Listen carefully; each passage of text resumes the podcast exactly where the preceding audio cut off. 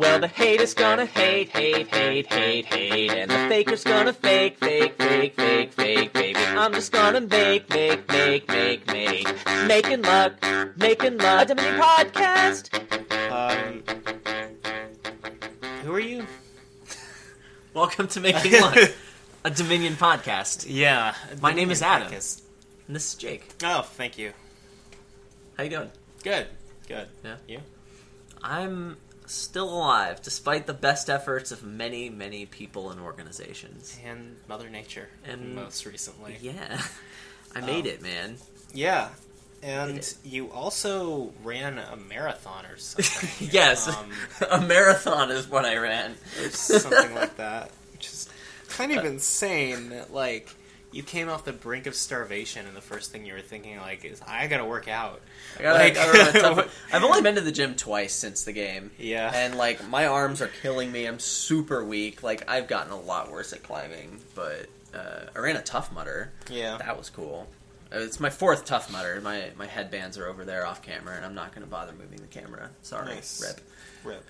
But uh, uh, yeah, this is this is a real episode of Making Luck. Yep. It's a podcast about a card game. Uh, episode 88. We've been doing this for a really long time, Jake. Yeah, yeah, we have. And It's been over a year and a half. most of my life. Like, We've been doing this since before Parker was born. I and don't- Therefore, before I was born. yeah. I mean, like, I don't, I literally don't remember a time when I wasn't doing the podcast. Like, I don't even think that time happened. Well, we've had content every single week without fail. Yeah. And uh, this week, I mean, we're going to squeak in. We're going to get it there on Friday. Technically. Yeah, so it's, week, yeah. it's still going to happen. Um, but uh, I don't I don't think that's going to happen next week. Yeah, I, I would be surprised if it did. Um, maybe we should just rip the old band-aid off, yeah? Yeah, we need a break. Yeah. We can't we can't do this. Yeah, and we're, we're literally going insane. Okay, Uh, but- I definitely am. What? And you have been for a while. Okay. Yeah, I kind of started out that way, but Yeah, yeah. like we, I mean, this isn't us saying we're never going to come back. We're just we are taking like a the podcast is having an off season. We Um, really should have had one by now. Like, it's, Yeah. it's kind of startling that this hasn't happened yet. Like, it's been a year and a half, we and we haven't probably missed a single week. We probably should have taken one sooner. Yeah. I think. Uh, but yeah, and like, so- I mean, both of us are really, really needing the break that we've had so far. We published Yeah. three minisodes in a row, and like, I am still not fully back into it, and I don't, I don't think you are fully back into it either. Uh, yeah, not yet. I mean, like we're we're still playing Dominion sometimes. Um, I'm playing not as much as I used to, but I'm gonna like get back into it. And the other thing is like because I'm not playing as much as I used to on like the active like Dominion ladder competitively. I don't want to lose the point where I feel like I'm qualified to like talk about this stuff, Mm. right? I, I don't want to feel like I'm just like talking about things I don't have real experience with against like a lot of different people. I, I also feel a similar way about my perspective because, like, ever since the baby was born, Yeah. all of my Dominion time and even Dominion time that I don't have has gone into the podcast. And I've been playing the same kingdom a lot, which is great. But I want to start getting into playing full random a lot more. Exercise that part of my skill set that's probably seen some fatigue or Yeah. atrophy. Like, I- I think it's it's important for us to stay well rounded as people and also as Dominion players, so we can continue Yeah. to talk authoritatively about it.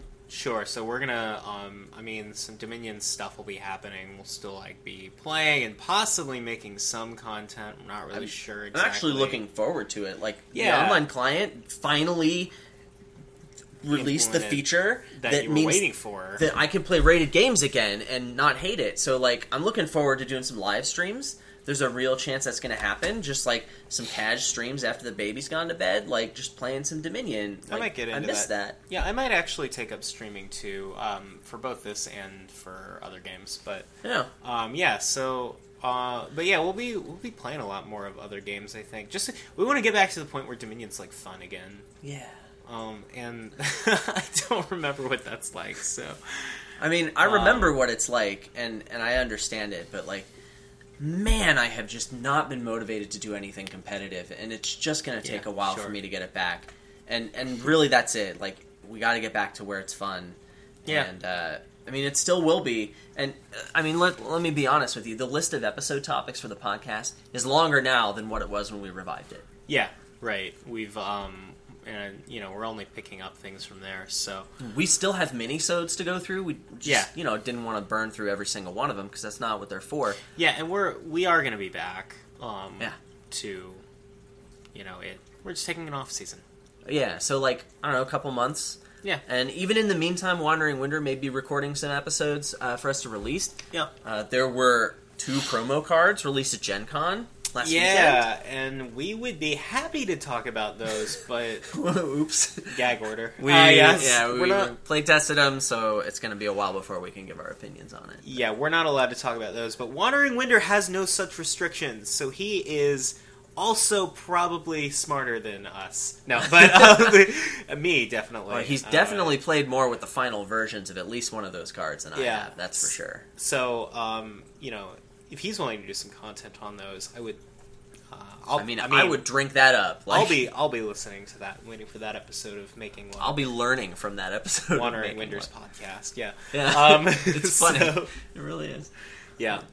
Uh, so anyway, that's that's sort of the immediate future of the podcast, and Yeah. uh, I feel like you know we should be upfront about it, which is why we're you know For sure. talking about it now. Yep. Uh, and, Um, and that's uh, really that just means look out for other content like on the YouTube channel and uh, you know on the, the blog and and Jake. I guess you're getting a Twitch. We'll see. Yeah, probably Twitch is what I'll use, Yeah. but that's gonna. I mean, that's gonna be uh, other games too. But um, Yeah. yeah, I'll be I'll be around. Dominion, Dominion among them for sure. Yeah. So Um, uh, with that said, uh, I think it was four weeks ago Yeah, that we played. That we talked about Page. yeah, but we we did play this kingdom recently, Yeah. so um, That was fun. yeah, and we played some games with this kingdom, and we set up front. Neither of us really like this card, so Yeah. we're probably gonna hate this. Um, and, and this kingdom didn't disappoint, did it, Jake? No, I mean it was about. I think like we had some disagreement. Um, Yeah. but like I think what we came away with is exactly what we said we were going to come away with from this kingdom, which is that It doesn't really matter. like none of the stuff matters except getting your champion out really early and winning the ranger split. Those are the like the two things that you care about. And Yeah. So Um, uh, let's read the cards real quick. maybe we should do that. Yeah, let's do that. All right. So we have Lurker, Page, Doctor, Forager, Guide, Oasis, Ranger, Sea Hag, Bandit Camp, Mint, and we had Conquest and Wolf Den. Yeah. One more time for our audio only listeners. One more. Lurker. it's been a minute, hasn't it? Yeah, I forgot how to. Po- I forgot how to podcast. Uh, so Lurker, Page, Doctor, Forager, Guide, Oasis, Ranger, Sea Hag, Bandit Camp, Mint, and we have Conquest and Wolf Den. All Okay. right, Jake, go. All right, so I will say uh, we did have one major point of contention, which was the role of conquest, and I think we both agree that conquest is going to be an option that you have to score some points without making your deck a lot worse. Um, one of my points was that I think that not only is it going to be that, I think it's going to be potentially a significant source of uh, points that like affects the end game because you can get a lot of points off of it. Um, Yeah, like, with I wanted to just like go for provinces, and you wanted to go for like treasure hunter mass points of Conquest. Yeah, and I wanted, and I, I want to say, like, I, I didn't want to do that to the exclusion of provinces. I wanted to do that in addition, so that I was positioned for both, and that a, And- and a that a opponent position not for both, but just provinces would have a disadvantages because I could do either one. Right, and I thought just go for provinces. If you divert for conquest, like it, it just there's Well- no point. It, you're just worse off. One of the questions is, what does diverting for conquest look like? And uh, It for looks me, like it you kept like, click on the conquest event. well, I meant, Oh. I mean, like, do you keep a treasure hunter uh, for that? And I mean, I Uh, think regardless, you've got at least one treasure hunter in the deck. Probably, but like there there comes a point where like there were a few games where I decided to keep Treasure Hunter and not upgrade it to the next Traveler because I wanted to have the Conquest threat. Yeah, I think that's nuts. Okay, so I I didn't think it was nuts at the time, and then I went through a period of thinking, okay, that's probably stupid. Um, and but then we played it out, and it actually it didn't feel all that stupid sometimes. But um, all this goes to sh- the fact that we can't like come to a good conclusion on this uh, be- goes to show like kind of didn't matter because uh, it did matter. because like one of us got champion out a turn or two before, and things snowball really quickly because Ranger's the only draw, and it like snowballs really hard from there because you, once you get further along in the traveler tree, you get to start getting aggressive with Rangers a little earlier. You maybe win that split six four, which is a really big deal because it means that you can shove treasure hunters in the, or treasures in the deck and, and build more or not, or just be more consistent and score more. So I guess the conclusion I'd come away with is that uh, yeah, the conquest thing is a thing. There was one point where like I got like 55 points, like literally up to 55. I'm not just doing the Adam thing. oh yeah, Um, it was pretty hot. I resigned like right away. yeah, well, yeah, and locked the game out that way. Um, because like I got like 11 silvers in my turn and then bought three conquests or whatever. Uh, but here's the thing: if you're there, you could kind of win doing anything. Yeah, just do Um, whatever you want. So is conquest good here? And the question is the answer irre- is, irrelevant. Yeah, it doesn't Um, really matter. Because if if it is good, you've probably won other ways. Yeah. So I think uh, in order to get there, uh, I think both of us wanted to open with some form of Doctor and Page, Yeah, and how much you overpay for Doctor. Uh, I don't know. Like I think, I think it's probably okay to overpay for Doctor, whether you see it on turn one or turn two, or uh, you know whether you have two five or Yeah. anything else. Like I usually did. I, I it doesn't make that much of a difference because you're just kind of hoping that things don't miss shuffles and that you're able to actually thin cards. I don't. I mean, I kind of thought that maybe you know if you get a, a three four, you open page and doctor and overpay, and that's good. And maybe you don't bother overpaying, but really, I think overpaying is just fine. You you put two foragers in the deck soon. You get maybe one or two guides. Yeah. Uh, and then a, lo- Um, also, like, you, I think you want to be getting lots and lots of extra pages, like three or four additional pages after So- that first one. I didn't think that was that great of an idea at first, but I'm actually coming around to it.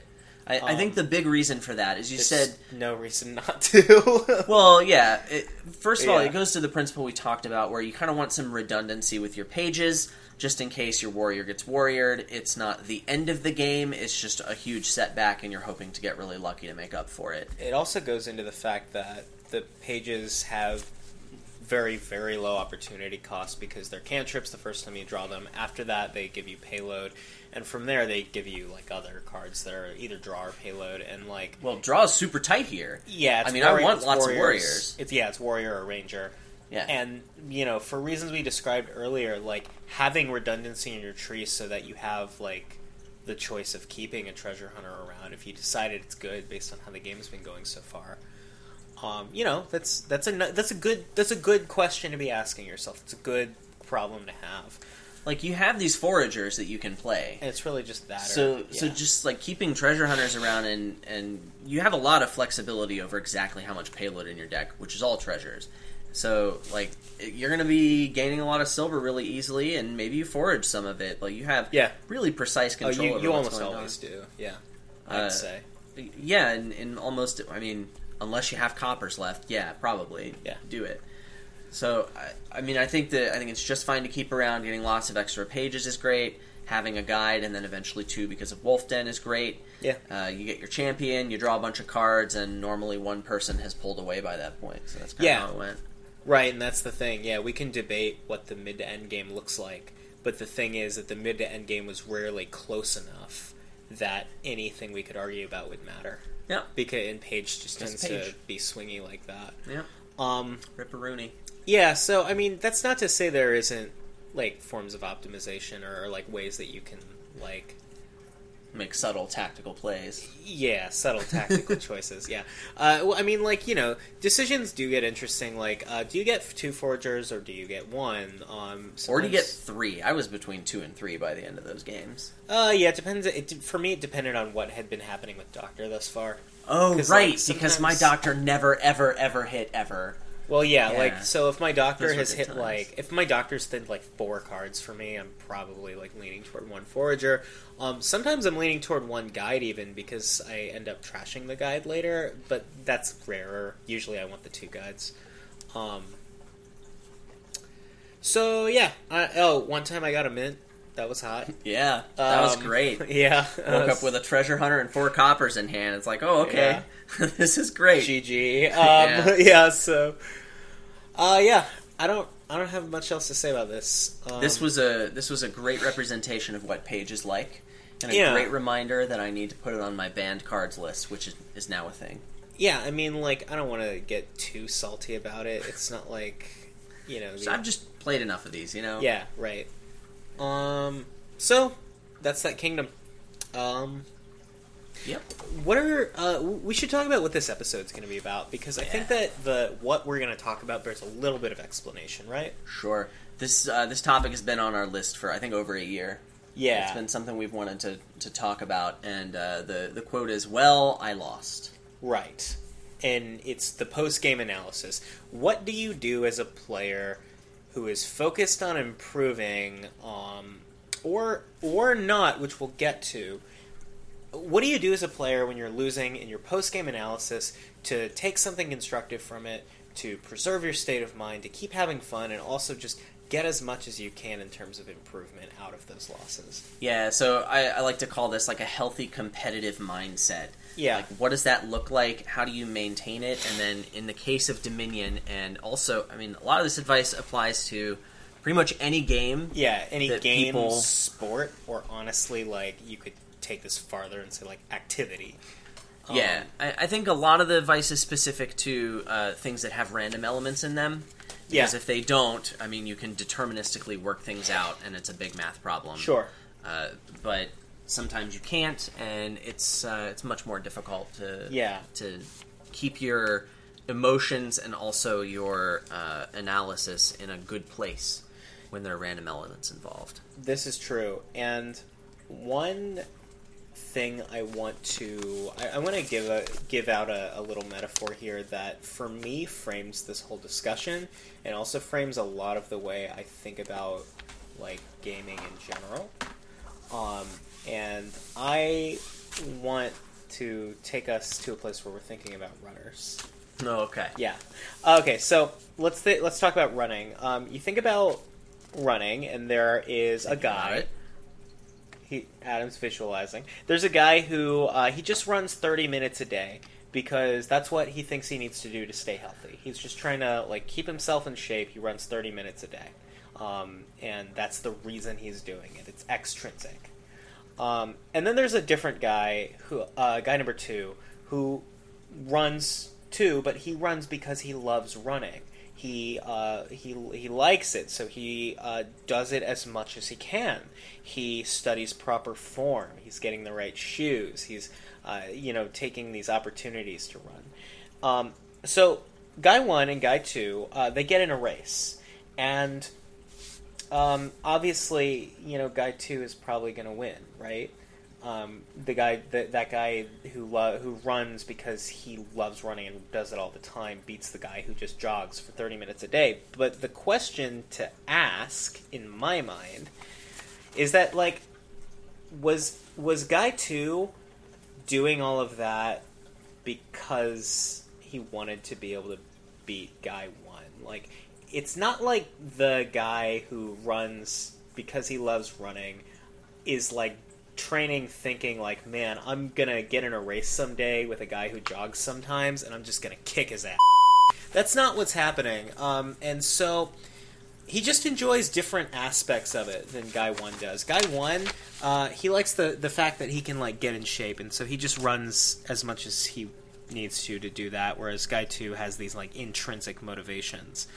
Now uh, I want to like apply that back to gaming because there is like a specific kind of player in Dominion and also like in in all other things, and these are uh, what I'm gonna call like the competitive players. I'm putting air quotes around here. These are um, people who revel in the process of optimizing their play and getting as good as they can at it. Like the that is the fun part for them.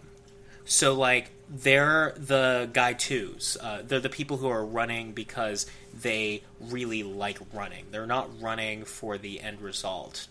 Um, and the uh, I, I think Adam and I are both that kind of player, I but definitely am. like I just want to stress that there's nothing inherently better or worse about being that kind of player. Like the guy ones, um, the guys who are just jogging to like stay in shape, those are the people who are like just playing a game of Dominion because they want to have something to play and because they want to have a good time and then they're gonna like be done with it. And they the the aspects of like the work of getting better and analyzing and optimizing their play that's like work for them. That's not the part they enjoyed.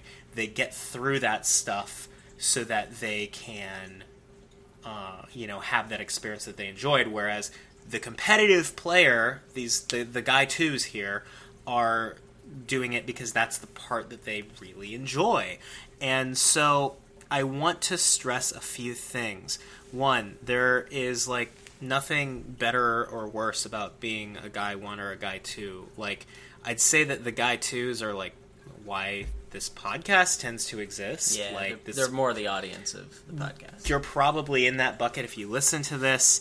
Uh, but like, it's also not black and white. You're not just like in one of these or another. Like, eh, you know, these are like the the pure examples of it. But one thing I want to bring up that I think is important to remember is that the competitive, like knowing which kind of player like you are and in which aspects helps you keep like this healthy, enjoyable um, aspect to it.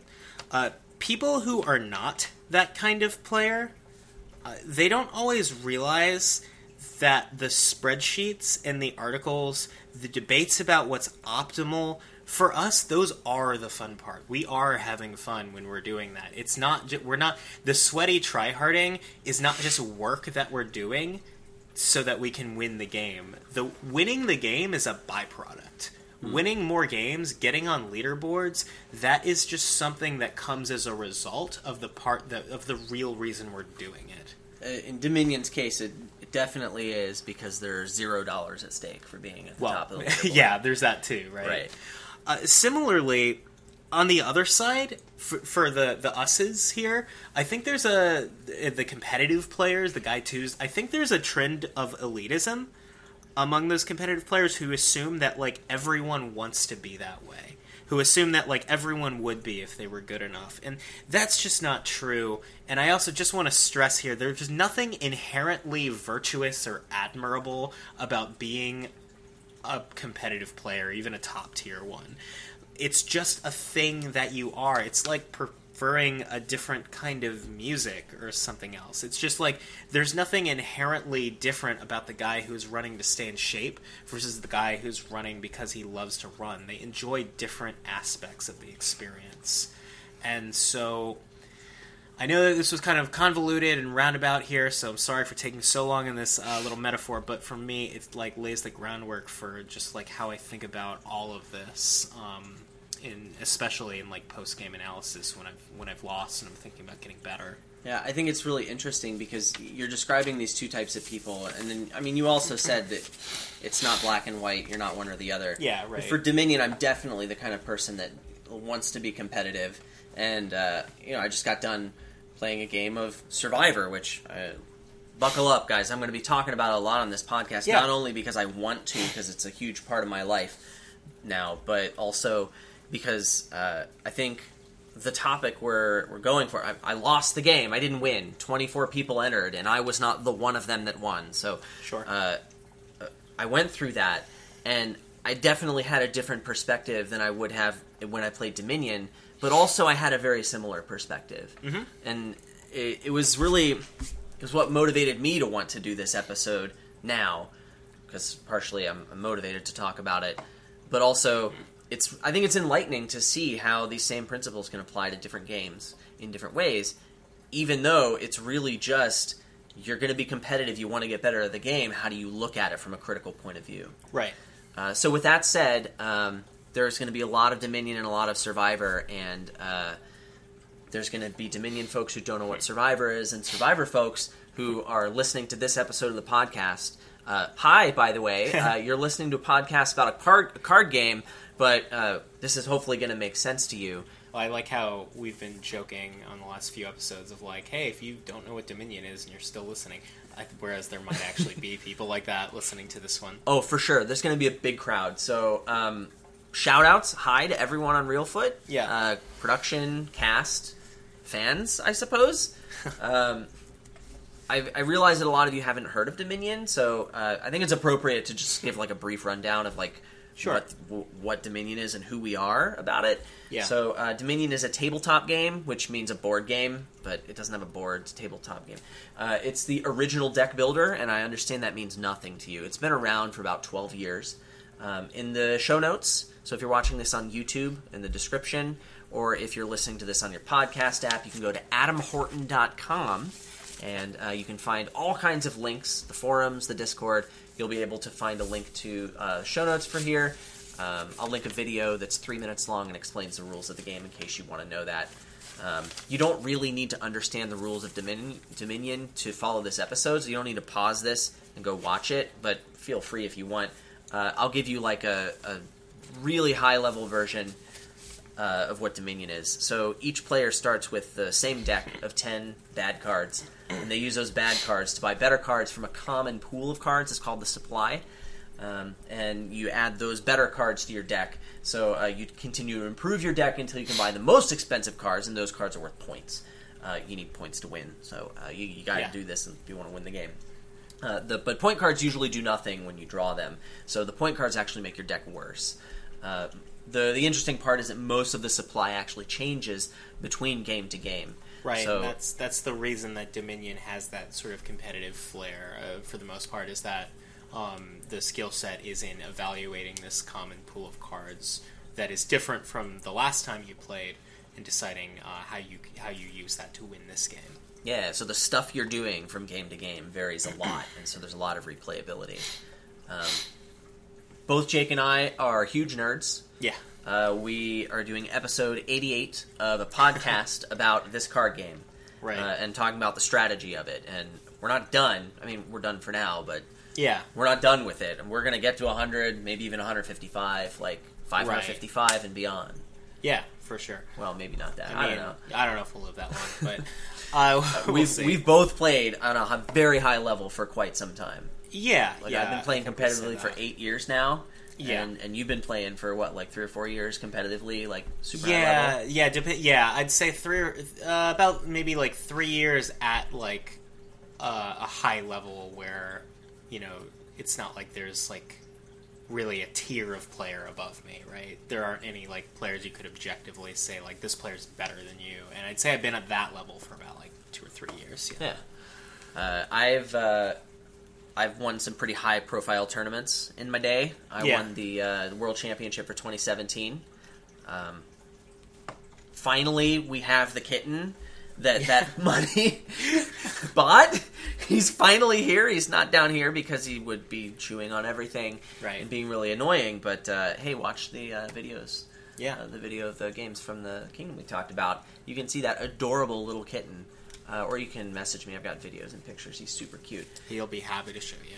Yeah. So if you know me, if you know me from Survivor, um, you know how important my family is to me and how important Survivor is to me.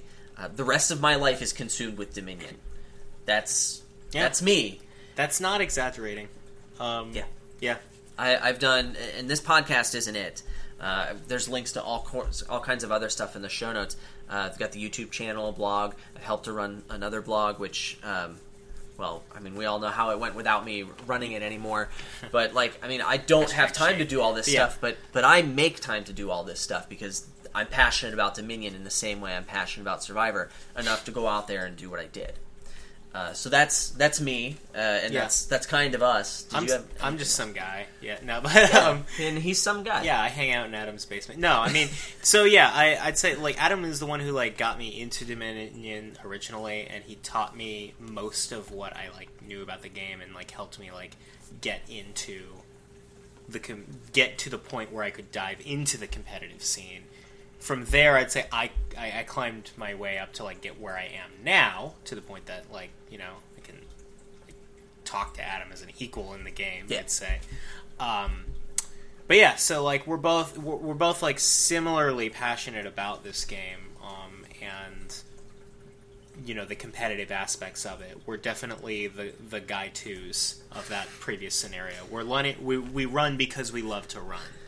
Yeah. So and for some of you who knew me on the show, I mean, it may surprise you that I have this competitive bite to me. And let me just say that it surprised me uh, the way I ended up acting on Survivor. And uh, I know I was trying to be perceived as less competitive, which was probably more successful than what I wanted to the point where um, it made people uncomfortable that they thought I was too emotional and couldn't make calculated decisions about what was best and uh, that's that's hugely ironic. I mean, this is yeah, that's fun. You're, That's you're going to hila- hear. that is hilarious. Yeah. that that's that, that happened to you. Oh, yeah. like whereas like there's there's no that's like couldn't be further from the truth. Well, it, it couldn't be further from the way I approached Dominion in this whole Yeah, podcast. sure. we got 87, actually 89, because there's some point five episodes. We had a lot of episodes where you're going to see the other side of me, and this episode you're going to see some of the other side. So buckle up, guys.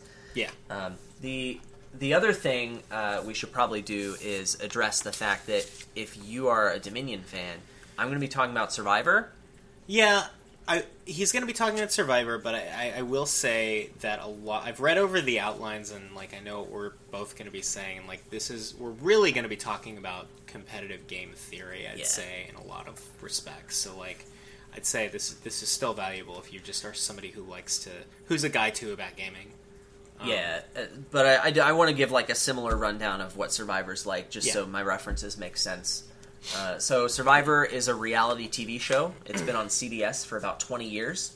Um, it's still going strong. Season 40 is going to be airing in uh, just a couple of months.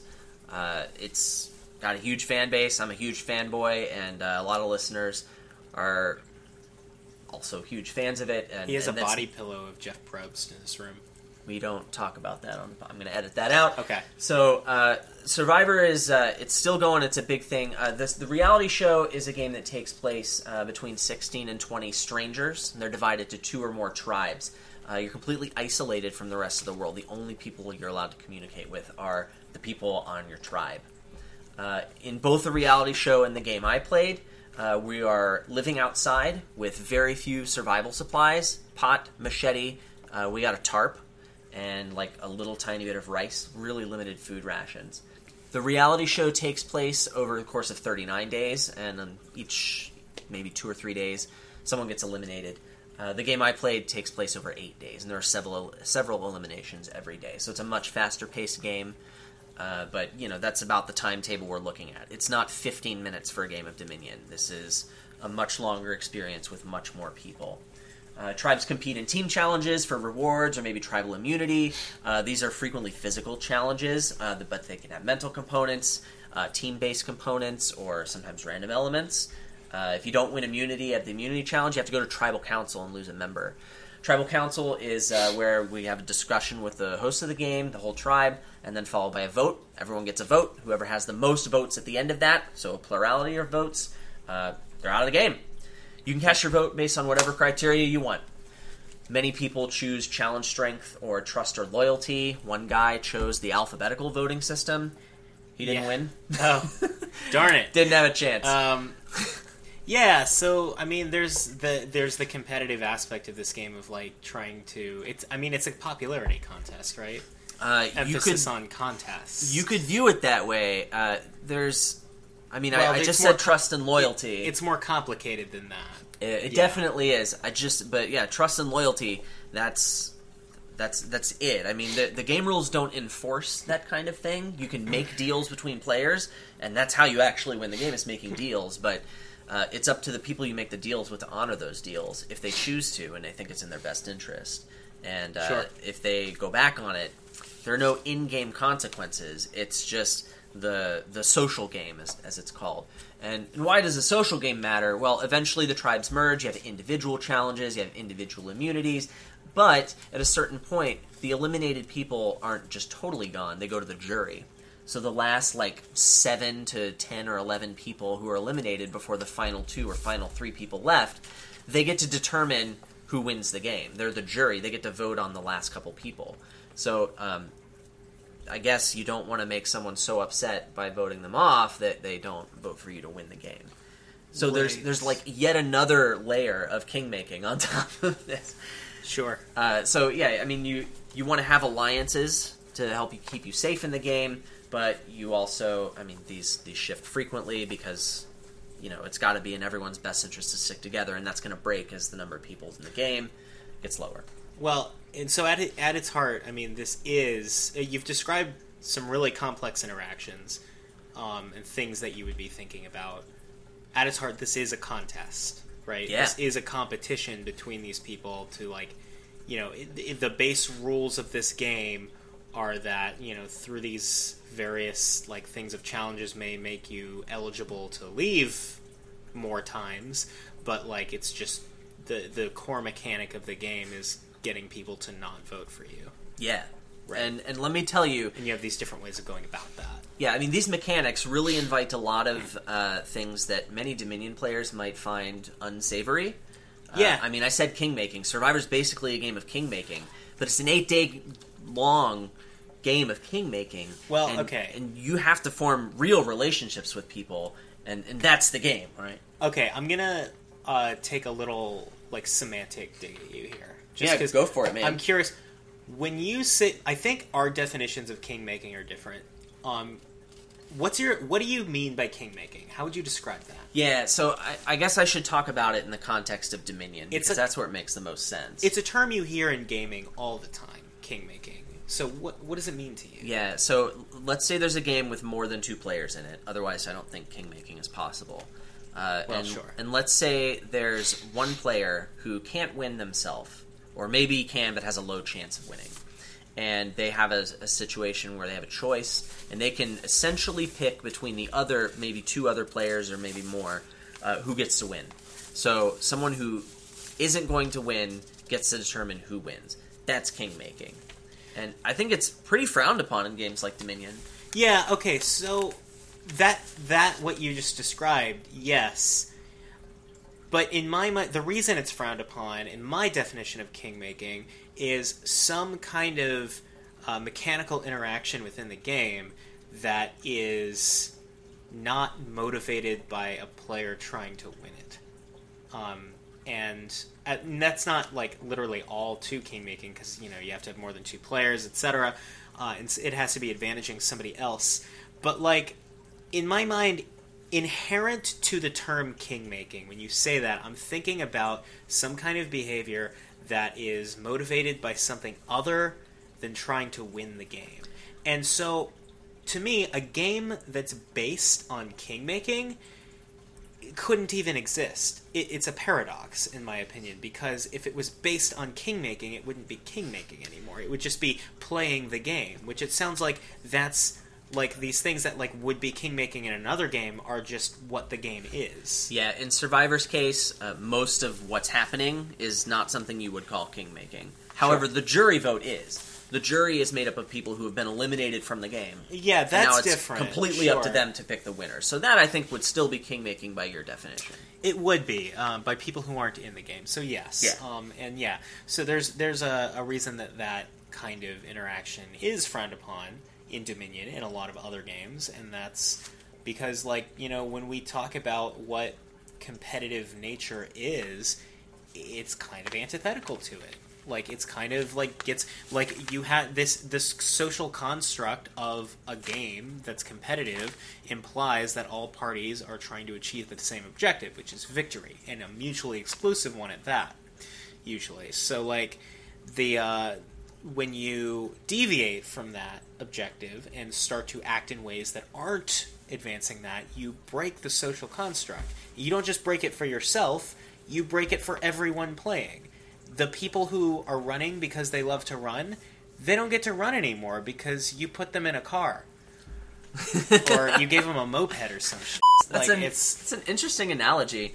I I think uh, I mean the the part of the game that is the jury. Uh, you know, some people don't like it. That's part of the game, right? Sure. Uh, in in the case of Dominion, uh, I think the way people deal with it is they play two player games if they want to get serious about being competitive to get Yeah. around that fact.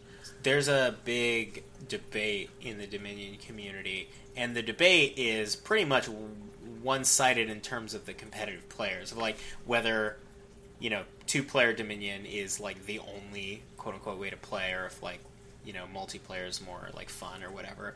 And this comes to like different f- like when you're analyzing whether you're a competitive player or you're not or you're just running to get in shape um, like that's yeah, you gotta understand that different formats and different games and mechanics are gonna cater to you differently. So, yes, um, multiplayer games of Dominion are less competitive. There is the aspect of like trying to do things to, you know, maybe um, score differently, uh, and you know, there's more quote unquote noise um, than just the interaction between these two players who are kind of dueling. Yeah, so so there's a there's a distinction that you've made, and that I wanna I wanna poke at a little bit here. Uh, the part of the game that uh, while people are still in the game, and Yeah. I, I did kind of call that king making, and I called it that loosely, and now we're gonna make a distinction here. While you're still in the game, Yeah. you know you, you have to vote for someone else, or, or effectively you might have to vote with other people, and deciding who you're gonna do that with is based on things that the game mechanics don't give you clues about. That Yeah. is that is not a part of uh, what a lot of Dominion folks might consider to be competitive. But let me tell you, the people who play this Survivor game with me and other live games and other online games and Survivor the CBS show, these are some of the most competitive people I have ever met in my life. Sure. They put the competitive spirit of most of the Dominion community just completely to shame. Yeah. Like these people, they they breathe Survivor. They went out there, they went out there for eight days. Okay, longer than I was out there. I got done. I got I got voted out. I needed. I, it's been like almost four weeks, and I still am completely exhausted from that because I, I, I don't have the the same kind of motivation. Like these people, while they were still in that game, were talking about the next game they wanted to play Yeah. while they were on the jury, they were talking about the next game they wanted to play. At the after party, they played another game. How do you do that? They just have this. They have this stamina for Survivor that is that just Sure. far surpasses my stamina for even Dominion, and I know I far surpass most people's stamina for Dominion. I, I can't get enough of the game. So to Yeah. say that it's not competitive, that's just completely not true. It's competitive in a completely different way. No, I, would agree that it that it most certainly is. um, Yeah. because especially because like the game, the the quote unquote the where that would be introducing noise, as I put it, into Yeah. Dominion. That's just more of the game for Survivor. Yeah, that- because it, it, the game is measuring something different. that is the game, and, and Right. that's where the game is played. And so uh, there's there's all of these social components to the game that are at the same time competitive. It's a very Yeah. interesting dynamic, and just being in the middle of it is so incredibly overwhelming. It's absolutely amazing. It's it's why I wanted to play the game. It's why I'm so enthusiastic about it. And but but when I get done, when I lost the game and I'm looking back at it, Yeah, it's really easy to point at it and say this guy didn't like me. They're a jerk, and that's why I lost the game. And if you say that, you're just missing the point. Exactly. I do want to remind you what the title of this episode Yes. is. What the point of this episode is. We've gotten on a, quite a bit of tangents and spoilers. We're not done doing that. Oh, this this whole episode is a big tangent. But but the thing is, this is all coming back to how you incorporate these things into uh, your post game analysis, especially when you've lost, yeah, so like which the- Adam lost. I lost. He lost hard. I, it was real. he oh man, is still feeling it. I'm definitely still feeling it. yeah. So, so the the goal here, what we're trying to do is to improve your play, or, or maybe having the goal of increasing your overall win rate, or maybe to maintain your win rate uh, while playing better players. Sure. Uh, so there there are other ways that you can enjoy games depending on the circumstances. I'll, I'll talk about that later. Uh, maybe it doesn't apply to you. Maybe you're a guy one. But for the purposes of what we're talking about here, we need to be able to find the the parts of what we did that we need to look critically at, identify what those are, and then also identify the ways that we can think critically about those with the purpose of winning more games. Yes. Uh, well, with the purpose of getting good enough that we win more games. The winning is incidental. I do want to keep stressing that point. The winning is is not why we enjoy getting better. It's it's a byproduct of it, and it's how we measure it. Yeah, But and, that's not the important part. and and that's uh that's one of the. It's really interesting. I played this game because I wanted to be on CBS's show, and Yeah. they never called me back. And uh, you know, production cast me. Their casting team was amazing, and you know they gave me the experience of a lifetime. And this has been checked off my bucket list. It was absolutely everything. It was amazing. It was everything I could possibly want, and it's unlikely that I'm going to play another game like this for the rest of my life. Not So- impossible, but unlikely. Yeah, it's it's unlikely. So It's impossible that I'll ever do it. because you would have to drag me kicking and screaming. oh yeah. Uh, I don't do well with outdoors. So well, I don't do do well with outdoors either. You should have seen me out there. It was something. That's true. No. You should have seen our shelter at the Chula Camp, man. Oh, it was man. really special. Do you have any pictures? Uh, pictures supposedly exist. Hey, Amos, if you're listening, send me the pictures, please. I love you. So anyway, the the point is, even though I may not be playing this game again, so increasing my win rate isn't really something I can expect to see results on. Uh, I'm still a guy number two, right? I, want. I it's fun for me to go back and, and look at things I could have done better and, Yeah. and refine my process, and that is definitely the case for a lot of the people I played with. So Yeah. I'm part of a Facebook group chat, multiple that are just blowing up with what ifs and what if I could have done this and should I have done this and people, you know, giving critiques about their games. I've got some honest and absolutely amazing feedback from a lot of people out there telling me things, I, their perceptions of me and why they acted the way they did based on those. Yes. Uh, no, I didn't mean to cut you off. Oh, so so I've gotten I've got so much of that, and also these people, you know, they play maybe hundred games of this before they die. So actually seeing a, a win rate increase is something that's a little more feasible for them. So hopefully, you know, this speaks to you as well. One thing I really want to stress about all of this is not just that you're describing a competitive community. I want to stress why it is that you're describing a competitive community. What about this interaction of enjoying it even when you lose makes it competitive? It's that these people are now talking about their play and how they could have improved, and that improvement is through the lens of them winning the game. That improvement is with the goal of next time they play they're going to win. Not next time they play something else is going to happen or they're going to do better or whatever. They're talking about what they do going forward with the goal of winning the game because the game gives you success and the, the game is what defines success and failure for you um, the game, the, the every game will do that. The game will tell you this is what it means to win, this is what it means to lose, and that's all it cares about. It doesn't care about any of these other abstract values you may bring to it. Not that those things aren't important. You can very much enjoy those, but you have to understand that your enjoyment of those and pursuit of those things that are not defined as winning or losing, those are not competitive behavior. And that's okay. Again, I want to stress there's nothing inherently virtuous about being competitive, but recognize that the two things are different. Yeah, so this this is actually a point you can make about any game with more than two players in it. And, Yeah. and it's sort of, you know, I, I started calling it king making, and, and here we are. We're talking about it now.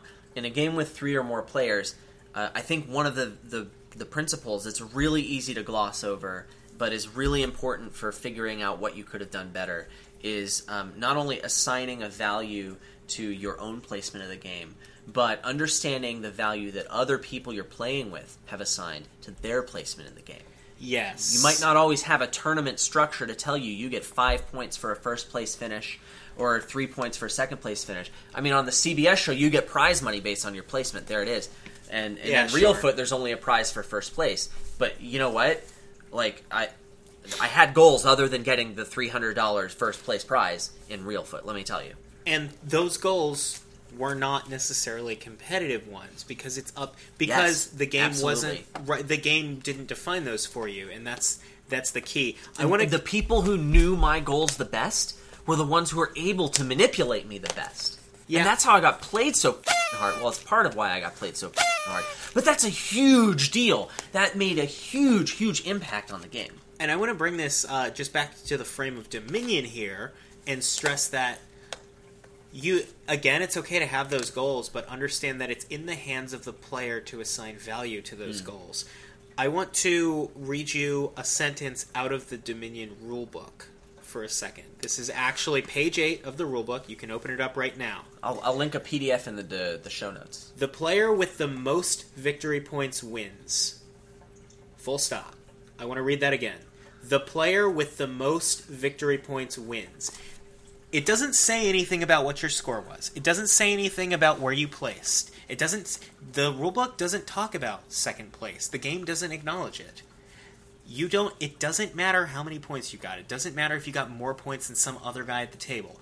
The player with the most victory points wins. Now you as a player may care about getting second place or getting third place, but you have to understand in that that's inherently uncompetitive. You're reaching outside of the game to find a goal other than winning, and you're assigning value to that, which is okay, but understand it's not competitive, and people who you're playing with who are competitive, who are competitive players who are running because they love to run, they're probably going to get a little bit at you because again, you're taking away the running, like you're changing the race, and, And, and like I would respond to those players that you need to figure out that that guy is doing something that you're calling inherently uncompetitive, and you need to figure out how to take advantage of it. Th- valid. 100% valid. I would say that like i know what your views are on this. You know what mine are. I'd say that both like there's there's arguments to both of them. Um I, I don't think they're mutually exclusive. Right. I don't think either one of us is wrong. yeah um the other thing oh th- i do want to stress that like okay it's a little bit different in like usually a practical like tournament setting because like you said usually a tournament structure assigns value to second place third place like in dominion for example. Like even though the rule book doesn't say anything about second place or third place usually for the practical application of a tournament it does assign value.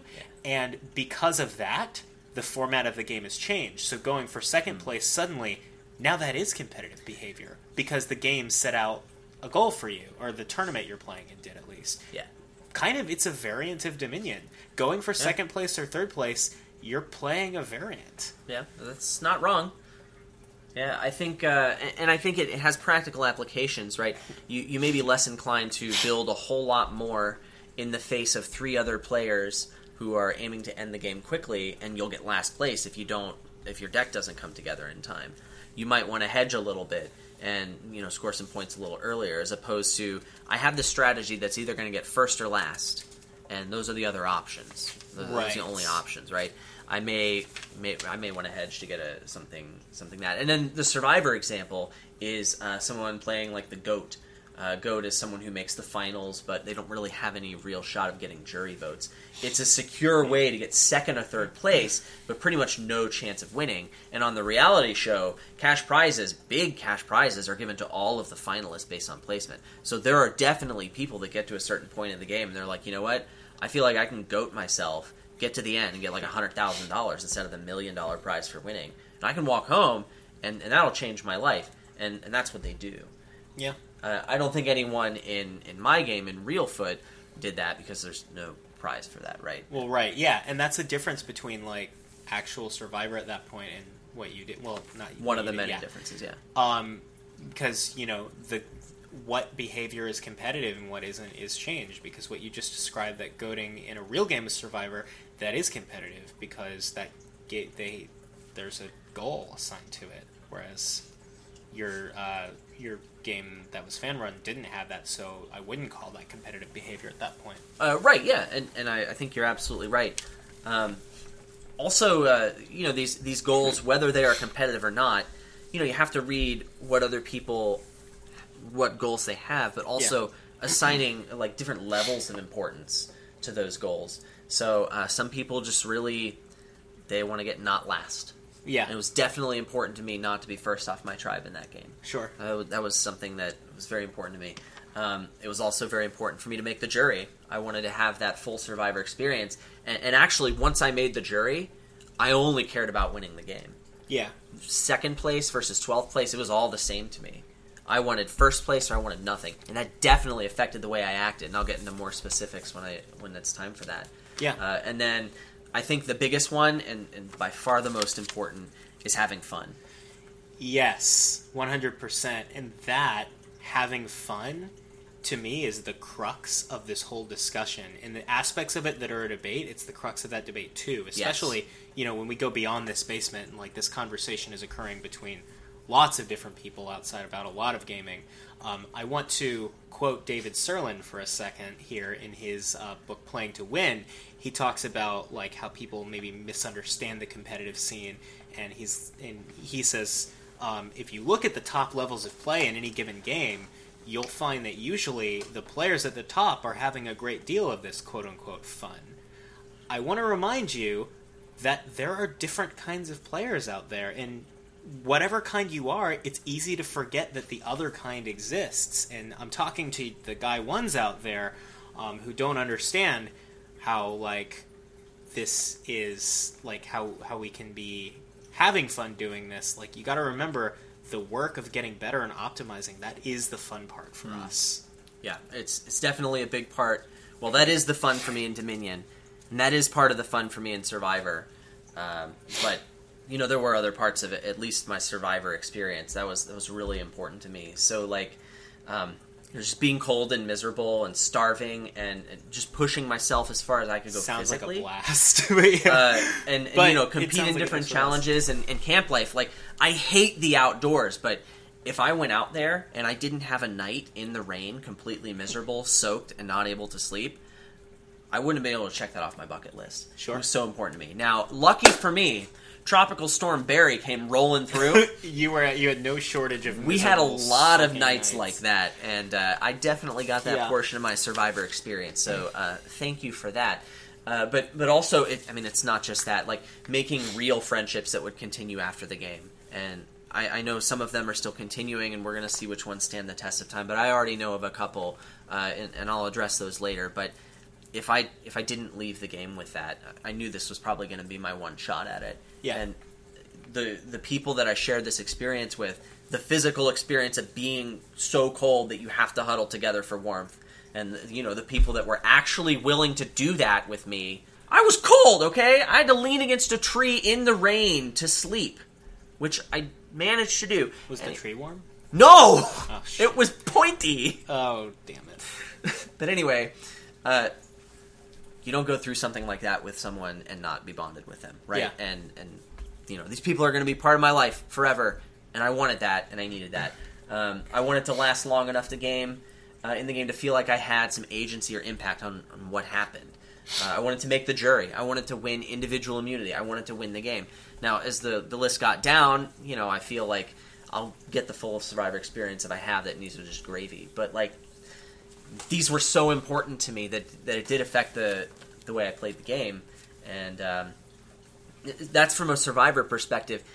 Uh, From from a perspective of any competitive game, uh, even Survivor, if you're going to play this game so many times, multiple times, that you want to see a real change in your win rate based on improving your play, you really should be enjoying playing the game, right? You, you don't want to be miserable while you're doing it. So having fun, Yeah. even if it's a different kind of fun that, that maybe Guy A won't be able to relate to, uh, that's important.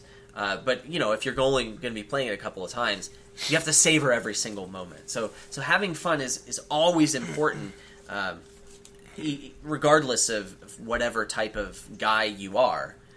I mean, you, you really ha- do have to be enjoying it on some level. Yeah. Uh, and then and then the other non-competitive thing that I think is really important um, would be experimentation. So if I'm going to play a game of Dominion with someone and I see a strategy that looks a little out there, I'm really not sure if it's terrible or maybe amazing.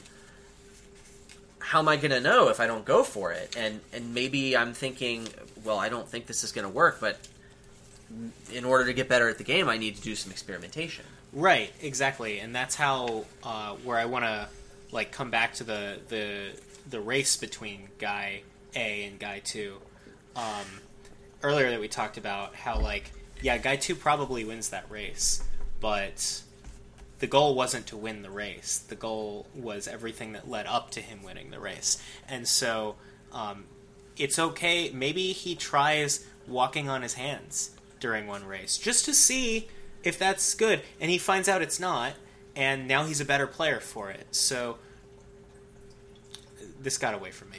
But uh, you get But, the but idea. every once in a while, you're going to find something that turns out is actually groundbreaking and amazing. yeah, the You're going to find Hermit Market Square. yeah like these these these weird things that may not um, at any given time look like they're trying to win that game are still part of the work of becoming a really good player which is the Sometimes you, you, just got to Eric Reichenbach, drive. and you gotta. If you find an idol, you just have to give it to someone else. You don't know if that's amazing or not before you do it enough times to actually find out. right I'm still not convinced that was a terrible move. We'll talk about that later. So the I think the the short version, like all of these things that are maybe non-competitive, um, what can you do about them? Uh, well, you can read the room, you can figure out what other people's priorities are, and try and fit within them. Uh, so I think one core component of that is try to not look like you're winning. uh, yeah that can be a lot the case in a lot of different I, I think that depends on, on it's not every single game, but like if if, you, if it looks like you're winning and there's more than two other people in the game, they're gonna gang up on you. It's only in their best interest, so you you don't want that. And then also, even in Dominion, with with more than two players, there's a social component. You have to play that social component of the game, yeah and if you ignore it, you're just gonna lose games yeah just like theme just like yeah. theme. And uh, you know, you can get more detailed, long version. It's more game specific, and uh, you know, we can we can go into to length uh, about Survivor. That's like the entire game. But uh, for now, I think I'm ready to move on to our next core subject here. yeah let's do that Yeah. So, um, some uh, some games like Dominion, uh, you shuffle cards, yeah and uh, some games like Survivor, there are random elements, and uh, Yeah, we did an episode to refer back to here, the role of luck in Yeah. Dominion, and we talked about how it does and doesn't compromise, you know, the competitive nature of the game. And actually, I don't think it compromises the competitive nature of the game at all. I don't think any amount of randomness actually makes a game inherently competitive or uncompetitive. Yeah, it Or just even- means you need to play more games to figure out who the better player is. Sure, usually, so, yeah, so like I think poker is uh, the classic example of that high skill, high variance game. yeah, Any idiot can win a hand of poker because he got dealt pocket aces. right. But if idiots don't win tournaments because you have to play well over hundreds, maybe thousands of hands of poker, and you know incorporate a larger strategy uh, in order to succeed in that kind of a thing. Sure. And then and then no idiot makes a successful career at poker because that's such an even larger number. So even though one particular hand can have a huge random element, right? And so Dominion is like that, high skill, high variance. And I do believe Survivor is also high skill, high variance. It is. However, I do want to point out that the kind of variance you're talking about in Survivor is fundamentally different than uh, the kind of variance we'd be talking about poker. I agree. And how is that? Well, the thing is, arguably, technically, all of the variance in something like Survivor was 100% in your control. If you get dealt, if you're that idiot who got dealt a hand of pocket aces, um, or let's say you're not that guy and you, you get dealt an ace and a two, and you know, no amount of like focus or trying or drive is going to turn that two into an ace. Whereas in Survivor, it, there may be so many things going on that in practice you can't like control all of them, and there may be like luck in practice, but technically there was nothing outside of your control at any point. So let me give a, a slightly more mathematical definition of I think what you're trying to pin down here. Uh, the randomness in poker and Dominion is mostly not deterministic randomness. Uh-huh. It's not something that any player has control over. Right. In Survivor, there are a lot of things that can look like random elements, and sometimes you can model things that are completely out of you as a player, out of your control, as random elements, but still they're deterministic because they're decisions that other players made. Now, there are elements in Survivor that are truly random. That does happen. Although, it is much smaller than what you would think. Especially if you're going to get lazy, and yes, I said lazy, by saying that anything that isn't that's not in your control completely is a random factor because Well- it totally isn't. Yeah, I mean that, that I'm going to agree with that because you know something and like I can't talk about Survivor, I can talk about other games, but I can tell you that like something that looks like you just got really unlucky, sometimes what really happened was several decisions leading up to it that put you in the position where you could get unlucky or Yes. where that or where that luck was almost guaranteed to be bad. Yeah. So, Well, so um, it's not luck at that point, but you get the idea. if you if you don't know the Dominion side of me, there's a thing I say a lot. Yep. Uh, it's you make your own shuffle luck, and I- I've said it a variance of it to a couple of Yum-yosel? Survivor people. Yeah, you you mostly you make your own shuffle luck. It's it's the attitude that if you're going to blame luck for something, uh, you really need to dig deeper and find another answer. You don't want to miss out on opportunities to think critically about what you've done, and as a result, get better at the game because you're learning from mistakes that you made. it's interesting. I also play uh, a good deal of Overwatch, and in that game, there is some uh, randomness to the competitive uh, result because you uh, queue in for a competitive game, and no matter how good you are, you have no control really over the five people that get put on your team or the six people that get put on the enemy team. And people complain about that luck a lot. But the really high ranked players, the ones who reach that like 10% of like uh, diamond to masters or that 1% of grandmaster, uh, they'll tell you, well, what, I mean, you didn't play like me, or you didn't play like a GM or a pro player. What would a pro player have done in your position? And then they'll come back with like, I can't be expected to like play like a pro player or whatever, and um, I, I'm in, I'm in gold or, or what have you. But then they'll come back with well, like then if you didn't play perfectly, then you could have played better, and if you play better, you win more games. Yeah. And so that's that's what we're getting at here as well. Is like blaming luck is like blaming your teammates in like an FPS or like blaming uh, something that was in your mind out of your control that really if you had played perfectly you would have influenced to some degree so you should strive to play perfectly even if you never get there Yeah, and, and just saying that it's because of luck, I mean, if it's it's definitely an intellectual cop out as far as I'm concerned. oh for sure Like you can always dig deeper, and you can dig deeper into the mechanics and find the things you could have done better.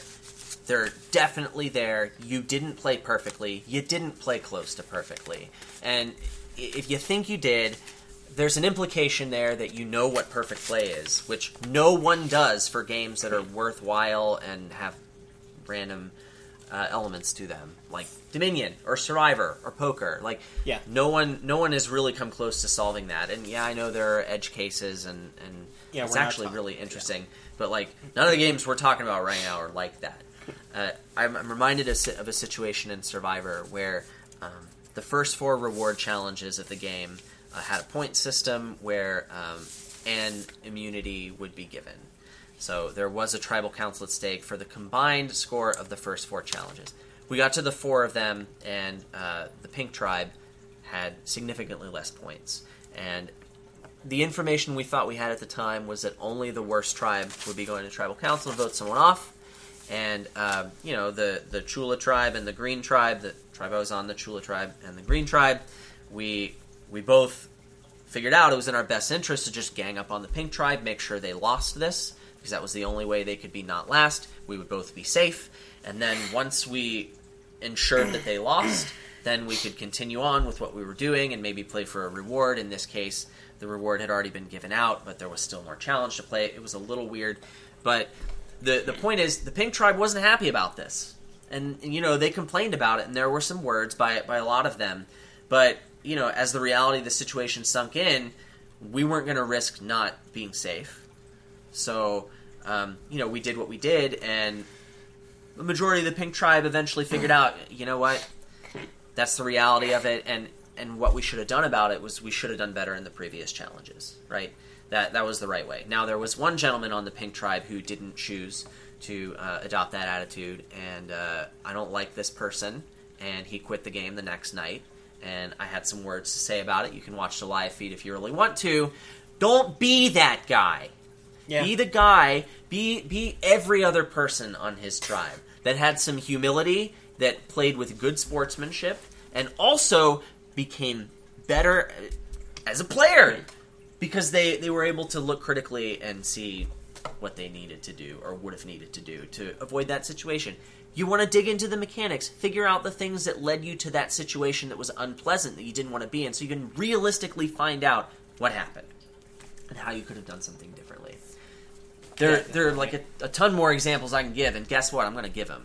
Yeah. So um, we had a we have a group chat on Facebook for the final nine of the game, and over the last few weeks, uh, there's all of this. What if I should have done this? I should have done this, and it, it's so easy for everyone but the winner of the game to um, see. Oh, I didn't win the game. I should have done something differently. Um, what could I have done? And and here are all of these things that would have changed the course of the the entire game. Maybe there, you know, you're going back. There was um, there was a, a, a lovely woman who uh, finished fourth. Uh, whatever, I'll use her name. Whatever. I, I asked her if it was okay. Uh, Inessa, she finished fourth. She was so close to winning. She really, really had a legitimate shot, and she was going through a lot of things that you know maybe I could have done this differently at uh, final seven or final eight because you know the the final five vote was really important, needed to go that way, and it did. Final six the same way. So now you're going three votes back, and you're thinking, well, what if I had done this? And she even went to me in ninth place and said, I should have worked with you. You were loyal to me, and we could have done this other different thing. And it's easy for me to hear something like that and be like, of course you should have worked with me. You were the one that was responsible for voting me out. You were you made me lose, and you should have done it because you it, results oriented. You didn't win the game, and so you should have gone with me. But like realistically, I was not as good of an option for her as what she did. Right? I didn't have a plan. I was just I felt like I was in danger, and I needed to do something about it. It was not good for her. And it, it's really easy to look back and see that you didn't win and think that anything you could have changed would have been better. But first of all, how would you have known that you were needing to do that? I mean, you only have the information you have in the game. Right. And, and now that people are talking, there's this extra information. Oh, if I would have done this, it would have worked out. But you had no way of knowing. So there's there's that one problem. But also, you you don't know that it would have been better because a lot of things would have changed, and it, it has to do with uh what a lot of people would have done in a si- certain situation with different circumstances. By the way, they're still starving, they're still completely sleep deprived, and they're still miserable from the rain. And you are definitely a different person when Yeah. those elements are put upon you. So I would imagine it's kind of hard to like have crystal clear decision making in that yeah, circumstance. you can't put on a front for very long before it starts to break down and you become who you really are out there. I mean, you I can will address that at the end of this for sure. in in possibly less extreme or possibly just different, depending how you're looking at it. Uh, different terms you can you can apply that to a lot of different competitive situations where um, you know you might be able to look in retrospect and decide whether or not you're correct, whether or not you're even objectively correct, or what have you. Uh, what would or wouldn't have been the best situation, but like under pressure, um, you know, you it's not the things that make you good at any given game aren't just your ability to, in theory, make good decisions. They're your ability to make good decisions within the pressure situations that the game exerts upon you. Well, that's definitely moment. a part of the game, Yeah. especially a game that has such a huge social component. Yeah, that's that means something different in every game. In Survivor, it's easily illustrated Yeah. because like you're literally starving. Um, Yeah. whereas you know, um, certain like uh, a game of Dominion even seems a lot more removed from that because you're sitting in a chair. Maybe you're even on a computer and you, you have time to do this stuff. But even then, you you've got all the pressure of the decisions that you've made leading up to that. Hmm. So like you know you uh, that which is why you know I think it's so good and most games and Dominion no exception to like look back at your play that's recorded over time when you're not in that pressure situation and evaluate. Yeah. Uh, but you know it's just another aspect of staying competitive. Yeah, it's so easy to skip that part, and uh, where you ask the question of like, Being what could your- I? Yeah, Yeah. like really put yourself in that situation. It's so easy to to not be honest with yourself about it, and and it's also really easy to not think it all the way through and think of every single consequence of the thing that you might have changed. And and if you run all of those numbers and you keep it all in perspective, would you really have increased your chances of winning? I think in Inessa's case, it, it definitely wouldn't have been a better shot because she had a very, very good shot of making it from Final Four onward. I, I think the the decisions that, that she should be questioning are the ones that are closer to that. And, and I told her that, and you know, it's it's really easy for people who were eliminated from the game by that point to tell her, "Well, you should have worked with me," but I don't I don't really buy it. I think that I mean she was very close to winning that last immunity challenge. She could have played a, a slightly different social angle, Yeah. uh, and and maybe played up the whole the jury hates me thing, which could have been successful. I mean there were there were things that she could have done differently that that I think might not have blown everything up and just made it worse off for her. just uh, you know remember one one dynamic to your competitive success is of course not just can I come up with the right answer, but uh, now when I'm not under pressure and able to think about it, but can I come up with the right answer at the time under the kind of pressure that you'll be under when you have to make it. Yeah, like if I'm if I'm really counting on my next turn in Dominion to be really good, and I know I don't have any villages in the bottom of my deck, and I just miss the part where I can summon something and save my next turn. Yeah.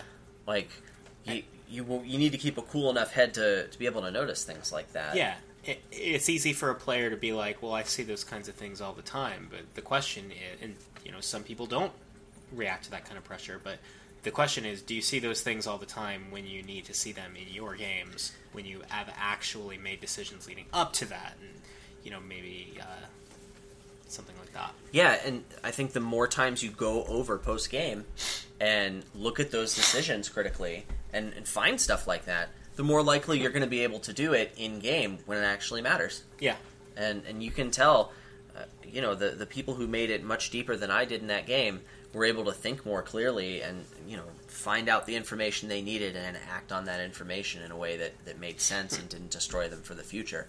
And I wasn't in a very good spot. They were able to socialize better, and then they were able to use that ca- social capital that they had in order to make better decisions. And, while they were hungry. uh, yeah, I, I don't know that many other live games will actually starve you to the extent that Realfoot did.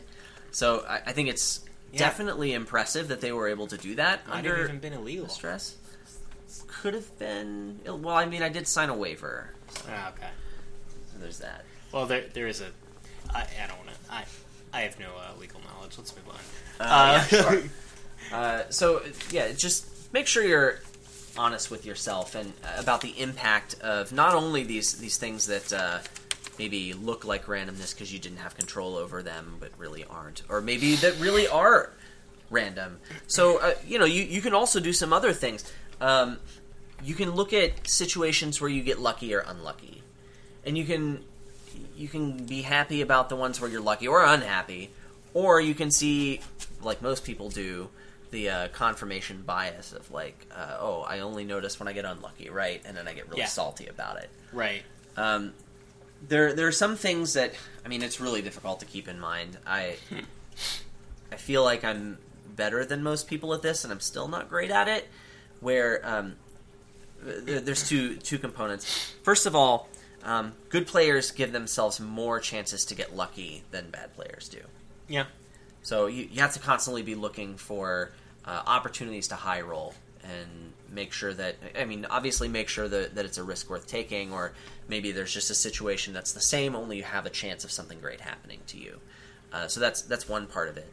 And then the other part of it is good things and bad things are going to happen to you in games of Dominion. Maybe not in the same game in Dominion's case, but in an 8-day survivor game, you're going to get a lot of both of them.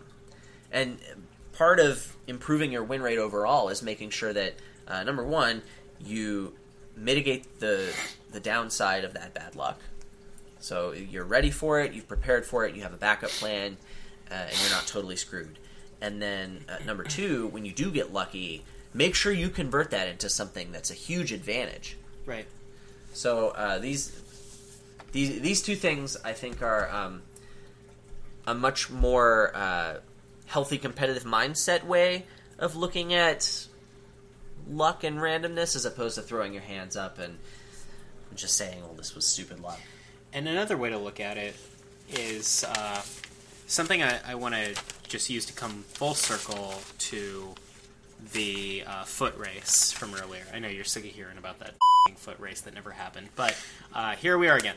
Okay, so um, another way to look at it is uh, as somebody who is a guy too and aspires to be the best competitive player he can be. I want you to think about what would have happened if he'd lost that race, how he would have felt about it. Um, so I want to remind you again that that guy too, uh, who did all that running uh, leading up to it, that made him such a better runner. What I mean, what happens if like something goes wrong and he doesn't win the race? He's probably going to wonder why. What if he gets hit by a bus? Right, he's probably going to be like, "How can I not get hit by a bus next time?" Uh, but so he's probably going to like you know maybe wonder why if he like made some mistake. But for the most part, he's remember he didn't do all that running with the idea that one day he's going to be in a race against some guy who jogs sometimes and he's going to kick his ass. Just because maybe you felt like you should have won or whatever and you didn't, honestly, that really shouldn't get to you because it doesn't change anything that led up to that. You're the same player after the game, whether you won it or you lost it. And you didn't remember that, like, for the most part, as a competitive player, you don't improve so that you can win any given game. Mm-hmm. You improve so that you can win games. And not even so you can win. You improve so that you have the byproduct of winning games because the improvement itself was the part that you cared about. And whether or not you win in a given game, it doesn't change that. Yeah, so you want to. This is something I call results oriented thinking. If I'm running that race and I get hit by a bus, then I think I, you know, everything I did was wrong. Maybe I, I tied my shoe incorrectly or my form was bad. You ran into the bus. I ran, I ran into a bus. Yeah, there, there are different ways you can you can approach this, and you know, results and results oriented thinking can be a tool in your tool belt because. Yeah. You know, if you look at the games you lost, I guess you're more likely to find things that you did wrong. Yeah, if you see, I mean, there's a place for results oriented thinking, especially if you see a trend, especially if you see something Yeah. like like you lose in a certain circumstance, like every time. Yeah, look at that. Yeah, but but also uh, that doesn't mean you should ignore the games that you win, Yeah, or the th- or even the good things that happen to you, because you can definitely make bad decisions and be rewarded for them. yeah, Uh, and you you still need to be critical of, of all those decisions. So, like the Dominion example here is, uh, you know, there's there's an end game play principle that I like to say: don't make it so your opponent can win on their turn, unless counting on their deck to fail is your best shot at winning. yeah, Now, I think this is a better end game play in a lot of situations, but uh, sometimes you break the rule and sometimes you win the game anyway. yeah, Does that mean you were right to do it? Probably not. yeah. But uh, so what, what you don't want to do is you don't want to find the decisions you were rewarded for and ignore them. You still want, you want to look critically at all of the decisions, right? That's that's definitely a part of it. Um, but also like the other part of uh, where results oriented thinking can get you into trouble is um, it's really easy to look at the latest decision in the game, the one that uh, Right. immediately preceded you losing the game, or your win rate being set to zero, or like, oh, well, the game's over now because of this thing that happened. And so the thing that happened that made the game over, that must be my problem, right? Yeah, But I mean, you mentioned this before, and it's I mean that's definitely not necessarily the case. It, it could have been something you did way earlier that brought you to that situation. right. So you know your opponent, you um, your opponent, you've got like three provinces, and your opponent uh, needs to get five. Your opponent pulls this like crazy miracle hand and, and like gets five provinces right all at once. Um, it's easy to be like, well, that's crap, but what exactly led up to that? What? How many did? Was there some key card that he was just amassing that he just ignored in the meantime? Like, uh, how did he? How did he get to the point where that was even possible? Yeah, like maybe you you have a point in the game where your deck is not great, like you're definitely behind, and you feel like maybe your best shot is to take a risk. Like I need to to play for him to dud or me to get a really good draw next turn. Yeah. and that's how I win. and it, just because you don't get that draw, oh, I didn't get my five percent draw, I Yeah. got unlucky, or I I put myself in a chance to get a five percent draw. I must have done the wrong thing. No, that could have been your best shot to win. And Yeah. maybe you need to look at the earlier decisions that got you to that point. Yeah, I mean, and uh, one little guide that you would take is like generally like you. I think about like what is supposed to happen going forward. Like, what's the most likely outcome if things continue on their current path? How favored am I? Um, if you know, and and that tells me how likely I am to take a risk. So, like, if I am already behind, um, well, then what's supposed to happen is I lose. And I shake up what's supposed to happen. The only way to do it is taking a risk, like what you just described. Um, you know, maybe that's leaving that last province in the pile and just hoping my opponent duds, um, or something like that. Whereas uh, if I am ahead, then I'm probably less likely to take a, a risk like that. I'm probably more likely to instead uh, just keep playing along the rails that I think I've set for the game that end in winning. Yeah, so it's it's really it sounds really easy when Jake says it, and you have a lot of experience to back you up for Dominion. Uh, yeah, it's recognizing it in practice. I- it's it's it's simple, but it's not easy. Yeah, Um, so I mean, you want to recognizing. I think if you want to uh, make this a little more generic, or or maybe uh, apply it to more things, um, I, I might say that you want to try and have some goals throughout the game. Yeah. and achieve those goals, and you know it, that can at least help you uh, isolate maybe what's going on. So if I, I make my goals and I do a great job of making my goals, and I'm still totally screwed. Uh, well, maybe adjust your goals, yeah, right? you, you probably had bad goals at that point. Right, Um, which is definitely possible. You need to be able to, to find the right goals because I, Yeah. ideally, what you want to do is in the middle of your game, evaluate where you are, Yeah. uh, and figure out where your goals are, and maybe adjust your goals as things happen. Right.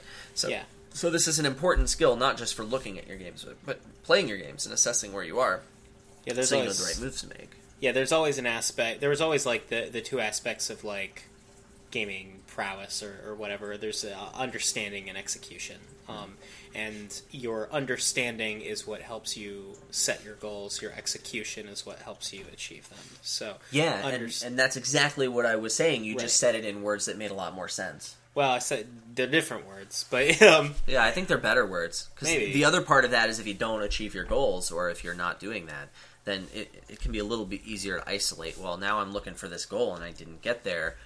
Should I have been able to get there? Was it a realistic goal? If we assume Yeah, that it exactly. was, maybe you know, maybe I got bad luck, or maybe I made this decision that ended up not working out for me, or Yeah. something like that.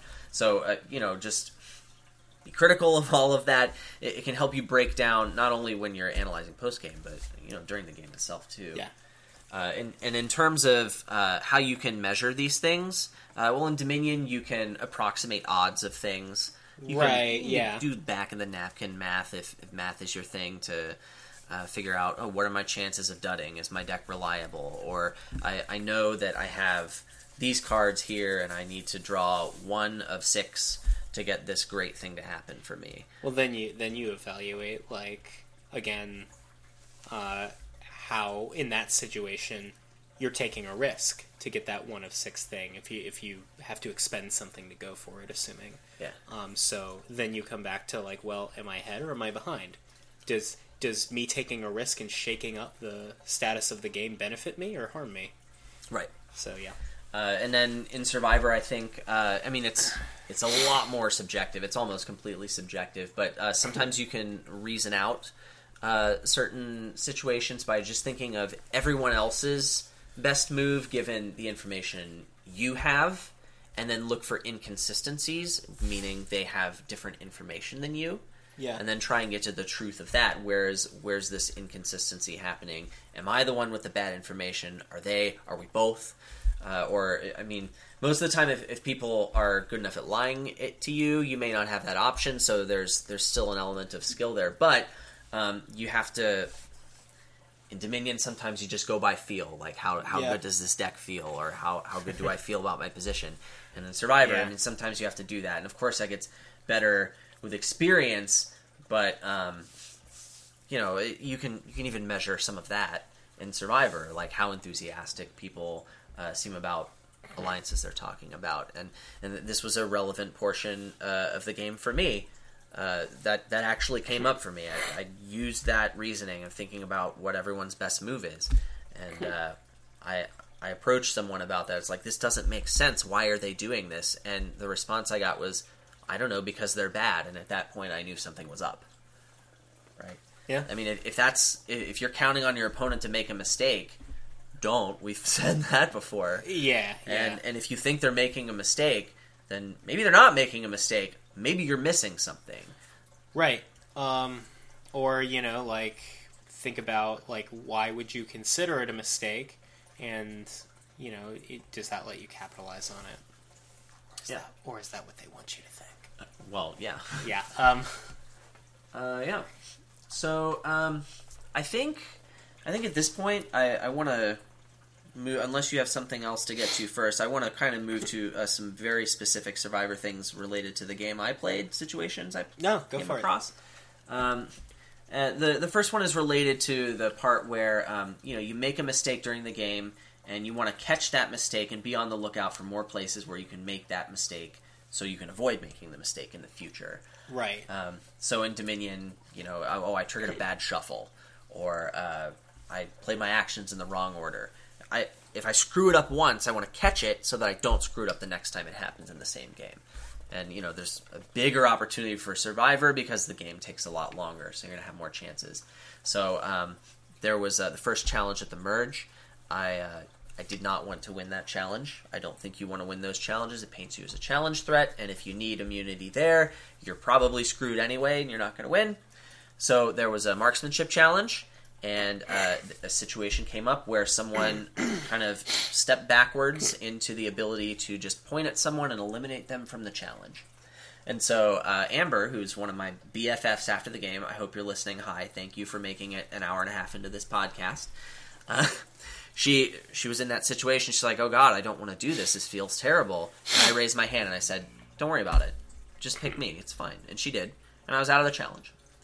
And uh, I mean, I thought that was great. It had the effect I wanted, but um, also other people looked at that and they said, "Why is he doing that? Like, th- is he done playing? Like, do I want to?" I mean, it was a it was a different move, and I was really upfront and visible about it. Uh, same on the same vein, like I was I was more upfront about some of the unorthodox views I have. Um, uh, I'll talk about the idol in a little bit, but like also just the way I let my emotions guide my strategy and the alliances that I form in the game. That emotions are a much bigger component, apparently, for the way I do that. And I was very upfront about it. And I did get some feedback after the game was over, so I can confirm this. I should have known this in the game, right? If if people viewed me as too emotional and unpredictable, uh, or too unorthodox to the point where I don't know that I can comfortably work with them because I don't know what I'm getting myself into, then I would have been better off in the game. These are kind of these are the kind of things I should have caught. I mean, I did catch the fact that I was talking about my wife and baby way too much, and people were getting tired of it. So I, I talked about that a little less, and that was great. But you need to do, you need to find a lot of these things, and you need to to do that. So even though it's hard to measure how much good it does for you, it, it seems like it only has upside, so you don't want to miss out on the opportunity. And that kind of leads me into. Um, let, let me just give you a brief summary of what happened in my game. yeah, sure. So, um, I, I kind of struggled to get like a, a social footing in my tribe. Like I had some alliances, but they weren't really anyone's top priority. I was kind of on the outside of this group of six, um, and there were only eight people on the tribe. So uh, that was not a great situation for me to be in. Uh, we swapped. I improved things. Uh, we merged. I had the potential to improve things even more. But uh, eventually, I decided that uh, there was there was one person I mentioned before, Inessa, who had a lot of great social connections, and I just I, I decided that whether or not she actually wanted to align with me as much as the other people, uh, I needed to invest everything in that relationship because if I'm gonna win, it's because that worked out, and. Uh, so we, we got later in the game, and uh, I found out that her and most of the, the other group was never really with me. Using that reasoning of thinking about other people's motives, I figured out something's not right here, and I eventually got the truth of it. They were never with me. I wasn't in their core alliance, and I was on the outside of it.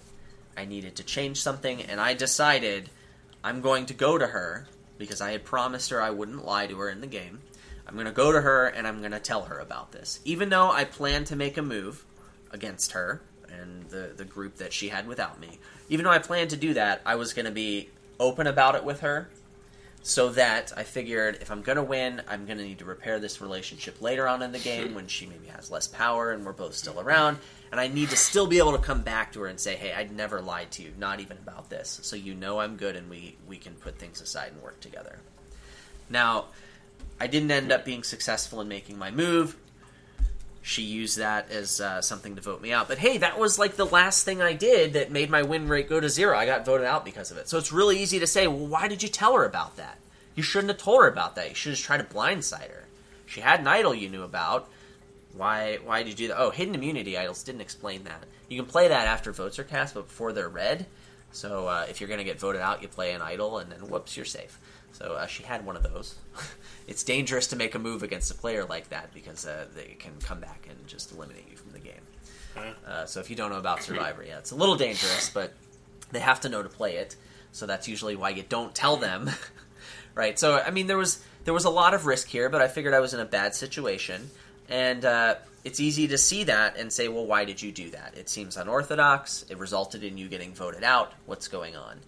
Um, I don't necessarily think that that was a terrible move for me because I was in a bad situation and I was Yeah. taking my shot, right? Sure. The real thing I should have improved was getting more social capital on my tribe by not appearing as emotional and and being a little more predictable, maybe being less upfront about my unorthodox views so that I had stronger relationships with those people. Now with those stronger relationships, I have more information. I'm working more closely with these people, and now when it comes down to it, I'm not on the outside of that group at all, but I'm in just a better position. Right. That's where I think the improvement really can can manifest itself, can have a significant impact on my win rate. Because I was in a bad situation there. Even if that move worked out, it still wasn't great. Yeah. Right? I don't. I mean, yeah, I, I could have done some things differently in terms of making that move, and I can talk about those too. But like, when, when it comes down to it, that's only a small improvement of what could have happened. And I'm looking for where what are the big things I could have done, and I found them, and they happened much earlier. So, uh, you know, being critical of all facets of my gameplay, not just the ones that are really easy to find or the really uh, big components of, of what looks like luck or things that are out of my control. Uh, the the things I could have done uh, maybe were committing a little harder to the move, and also um, there was Nate who kind of uh, sold me out and told them that I was. Uh, that, oh, we're gonna make a move next round. Uh, I should have been a little bit more hands on with Nate in terms of making sure he wasn't gonna tell everyone what all the plans were and mostly invalidate them. So uh, I don't know that I had that information at the time, so it would have been really difficult to do. But uh, those that's sort of where I'm thinking the decisions Yeah. I'm looking at and being critical of. This is one of those things where, like, even if you couldn't reasonably be expected to, you understand that, like, there was some inkling that you could have reacted to, and so you didn't play perfectly, so you could have played better. Yeah. And playing better helps you win more games. Yeah. Uh, the another another thing that people tell me I should have done differently. Uh, so idols are hidden in the woods. Um, there really aren't clues to them anymore. There used to be, but they're not necessary. So people just go off in the woods and look for idols. Uh, we were at our camp, and uh, everyone was looking for an idol. Now let me tell you how I feel about idols. I don't like them because if anyone finds out you have one, it puts a target on you, and it's a little bit results oriented, but if anyone knows you have an idol, it just tends not to work out for you.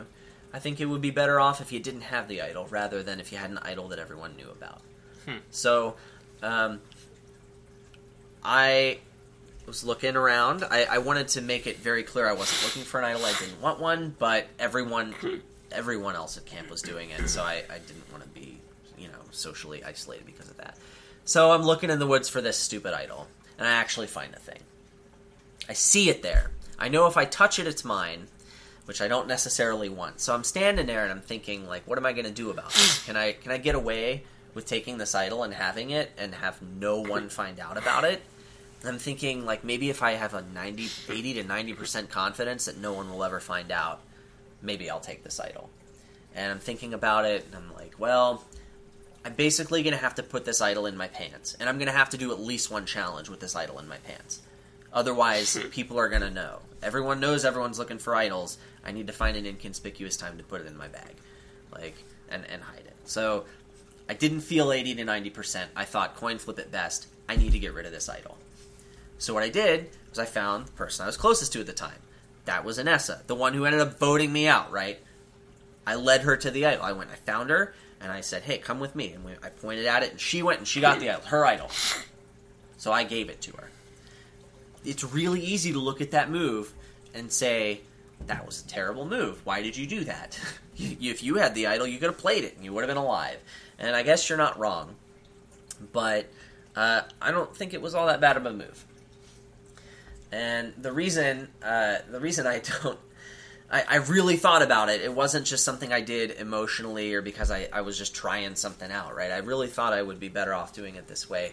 Uh, it didn't work out, but I think given the information I had at the time, knowing that I needed to put everything into that relationship, um, I figured that was that was going to be good. I knew where the idol was, and I didn't have any risk of people knowing I had it because I didn't have it, right? And actually, people now know I definitely don't have it. So uh, that I don't think it was that bad. Even if I had the idol there, would have got me one more vote. I still would have been in deep doo doo. So I don't really like the the chance there. I, I was more thinking about the potential upside of it solidifying this relationship that I had that I thought was important. Uh, and even then, there were still upsides. Like if she has this thing and is against me, what if I can outplay her? What if I can get her to waste it? It's a great story to tell a jury. Like uh, there are still upsides to it. I understand it looks really bad, but I mean, I don't think that's where I need to focus on my gameplay to improve my win rate overall. Because I don't, I don't think it was bad enough that it outweighs all of this stuff that I know had a significant impact on my ability to form alliances and relationships in the game. So uh, that's kind of my retrospective. That's what it looks like for me to look back on my game and Yeah. see what I could have done differently. And that's one of those things where, like, even though you're never going to probably play a Survivor game, odds are, you know, a lot of the people listening to this are probably never going to play that game. Maybe you're listening to this and you are playing that game and you're never going to play Dominion or whatever. Um, but it's still useful to go through that. so that Stop you dying, Jake. yeah, I know. It's still useful to go through that because, uh, you know, this is an example of what a post game analysis looks like, and it's transferable to a lot of other games that uh, you'd play. So, like, this is this is the mindset that you look at to keep in a healthy competitive uh, drive. Uh, yeah, for sure. Um, you, we had the coaching series for a while. I'm really Yeah. hoping now that we have time without the podcast um, that maybe we can do some of that. I actually Sure. enjoyed it. I Yeah. mean, we can coach each other. Uh, there will be videos to watch, and, and I think there's opportunities there. Um, and if you want, uh, I mean, I, I don't necessarily want to solicit it now. I don't know when I'm going to be able to get to it, but like that's Yeah. that's a definitely that's that's definitely a thing that can help. And and the the process of critically thinking about it, especially uh, when it comes to Dominion, I think is something that's that's really good to watch it happen and see what kind of things people are looking for. For sure. Yeah. Um, finally, uh, since this uh, again, since you can't stop me, uh, I want to. I, I just kind of want to talk about my Survivor experience on a personal level, Yeah. and this is kind of divorced from the topic of the episode. So hope you're okay with that. I am uh, Powerless to stop me. Feeble enough that I'm powerless to do a lot of things right now. Yeah. Uh, so being on Survivor, it was on my life bucket list, right? And Mhm. and I definitely, I I definitely feel great about it now. Like I, I'm fulfilled. Right now, I know it's close to the game. Maybe it'll change over time, but like, I feel like I don't need to do this again, and I can die happy, right? Yeah. And so. To have that experience, to, to know that production goes through time and great expense to put this on for people, and, and they chose me out of all people to, to do this. Like I, I'm super grateful for the opportunity, and I'm really glad it worked out the way it did. Um, I had the physical experience I wanted. I got to push myself physically, go through being miserable, starving, wet, cold, all that stuff, and then I won an individual immunity challenge at the end of it. It was amazing. I had I had challenge moments that I'm never going to forget. They're going in the scrapbook, and I mean, that that's that's what defines. It's a lot of what defines my experience out there. Um, the the way I played the game and the way I was voted out. Um, you know, I wish I could have been more impactful by having my move succeed. Uh, I wish I could have gone deeper in the game, but but at the end of it, like that's the way it was, and I know that it's you know I, I'm not going to play 20 games of this over the course of my life, and and to get ninth out of 24 is something that I have no choice but to be happy with. But I really, really am happy with it. Um, Yeah, and and the most ten. yeah, that's right. the The most important thing about it to me is um, the friendships that I made. Like there, there are two people. There's Amber and Jennifer, who I, I didn't spend much time with in the game, who are going to be my BFFs. I know it. Uh, there's also Inessa, who uh, was a huge part of my experience out there. Yeah. Even though that huge part is ultimately what ended it for me. Uh, it's really easy to get emotionally involved in the game. Trust me, I was. Everyone was. Everyone is very emotionally involved in that game, whether they want to admit it or not. Especially you, Inessa. But it's. I mean, she was a big part of it, even if that big part was ending it. And the fact that we went through that together, like, we're to be friends for life. And, and that that's true for so many other people, but, you know, those are the big players and also the ones that I have talked to a little bit uh, more than the other ones outside of the game. Uh, that's that's the part that is to stay with me the rest of my life. I mean, I know I'm to look back on this. I'm to have my shadow box, all my buffs and my tree mails and stuff back there, and any goodies that Amos sends me, the host. Uh, I'm to have that, but like, you know, it's gonna it's gonna be tied to who I am as a person because of those friendships. Uh, and, and then there's and then there's this last part, which is a little bit relevant to Dominion. So I went out there and I played the game I did, and I starved, and I, you know, they say who you are as a person truly on the inside comes out because you you can't have the energy to hide it. And I know I saw that in a lot of other people out there, and it definitely happened to me. And my emotions were right there on display. But the thing is, like, people were using words like integrity to describe what I was doing. They they they were calling me lovable. Like my wife was watching that and like our marriage is way stronger because all people talked about when they were in their confessionals and asked about me is he's a family man. He loves his wife and his kid. That is the the most important thing to him. Because that's who I am, that's who I was out there. I expected to be like some game bot, making all these devious moves and lying and backstabbing people that's not who I was out there. They called me a hero. And I guess I'm just so used to to being vilified in like a, a competitive setting. Like, I don't know, the Dominion community. Half of them don't even know anything about who I am and think I'm a jerk and a troll. And the half that do, most of the facts they have about me are so far away from the truth at this point that it's laughable. And that's why they hate me, right? They actually hate me for it and I've been treated really badly by a lot of people, and I've had a lot of really negative experiences. And I just kind of thought, Yeah, this is this is what it's like.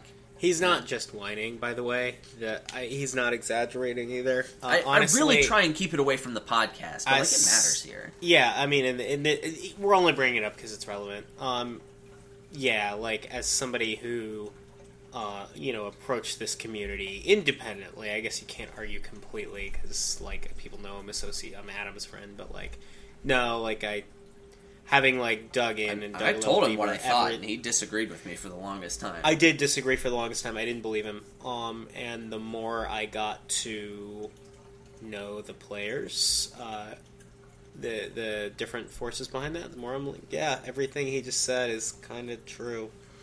and I was just I mean I was used to it and and I've had you get out there and you're with a new group of people and Yeah.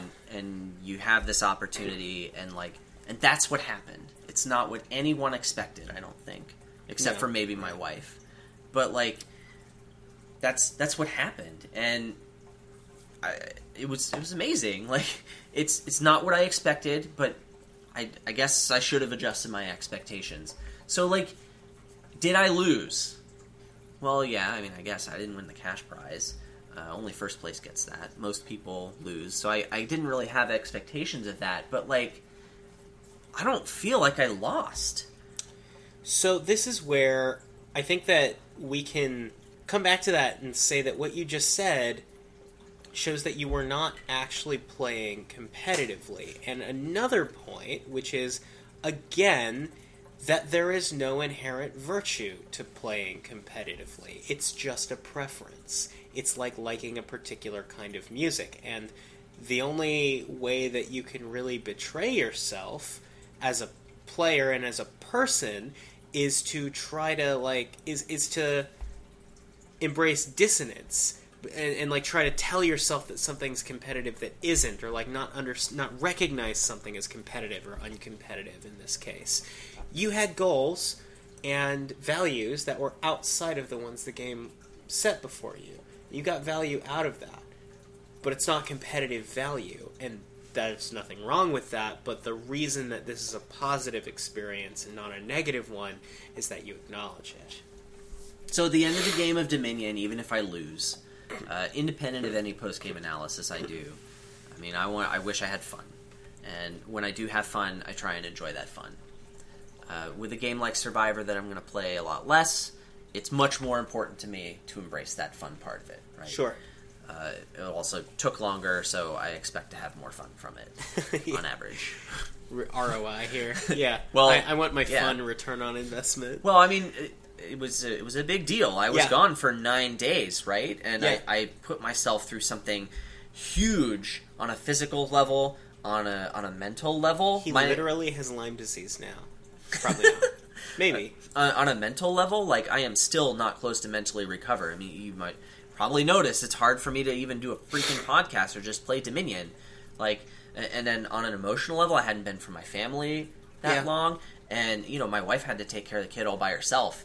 Like, these are Yeah. huge sacrifices. So yeah, of course, it's important to me to to get everything I wanted out of this, and you know, my wife's amazing for supporting me, but there's no way I'm going to ask her to do something like that again. That's just not reasonable. Uh, I um, my expectations were set, and my expectations were met and exceeded. Um, I uh, yeah, it was great, Sick. sick. So yeah, uh, that's uh, I guess that's what I had to say on uh, Yeah. this topic. It's been a while. Yeah, I know. and uh, yeah, this is this is the part where we'd wrap things up. Yeah, we would normally do a kingdom, but uh, that doesn't seem appropriate. Uh, right, because we'd be leaving you hanging for a couple of months. um, there will be a raffle. Oh yeah, what are Uh, you gonna raffle? Adam's inhaler.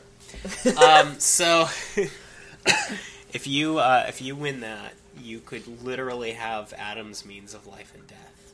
Uh, yeah, that's how that works. I think. Yeah, you could have the power to save or kill Adam Horton if you win the raffle. Wow, that sounds amazing. Uh, We'll uh, we'll UPS it to you. Yeah, that'll definitely happen. yeah. Uh, yeah, so if, if you stuck with us this long, super appreciate it. Uh, if you're part of the Survivor crowd, let me know what you think. If you're part of the Dominion crowd, uh, also let me know what you think. You can go to adamhorton.com. You can find our Discord channel, the forums. Uh, you can get all our contact information. Uh, you can find ways to listen to the podcast if that's something that you've decided you want to do. If you want to learn what Dominion is and maybe play it uh, with me or us, uh, that's a thing we might be doing soon. Yeah, I mean, even if you don't live around us, online client's a thing. Like, Yeah. We can always play there, teach you there via Skype, play with you via Skype, um, make fun of you via Skype, Or Google Hangouts. or Google Hangouts, or Discord. or Discord. There are so many ways we could do this. Yeah, Um, and uh, we're gonna have more time for it because uh, Yeah. podcast is going on break. Yep. Hopefully, we'll be uh, back. I don't know, sometime on around October. I don't know, yeah, October sounds about right. but you know, don't hold us to anything. And Yeah. there may be episodes in between. Yeah, But uh, uh, from Mr. Mr. W. Mr. Winder, yeah, the Good old Mr. W. the old dub dubs. Yeah, Dub Dub. Yeah. Uh, yeah. So thanks for listening. I uh, hope you enjoyed, and uh, I hope you come back when we come back Yeah, to making luck. a Dominion podcast.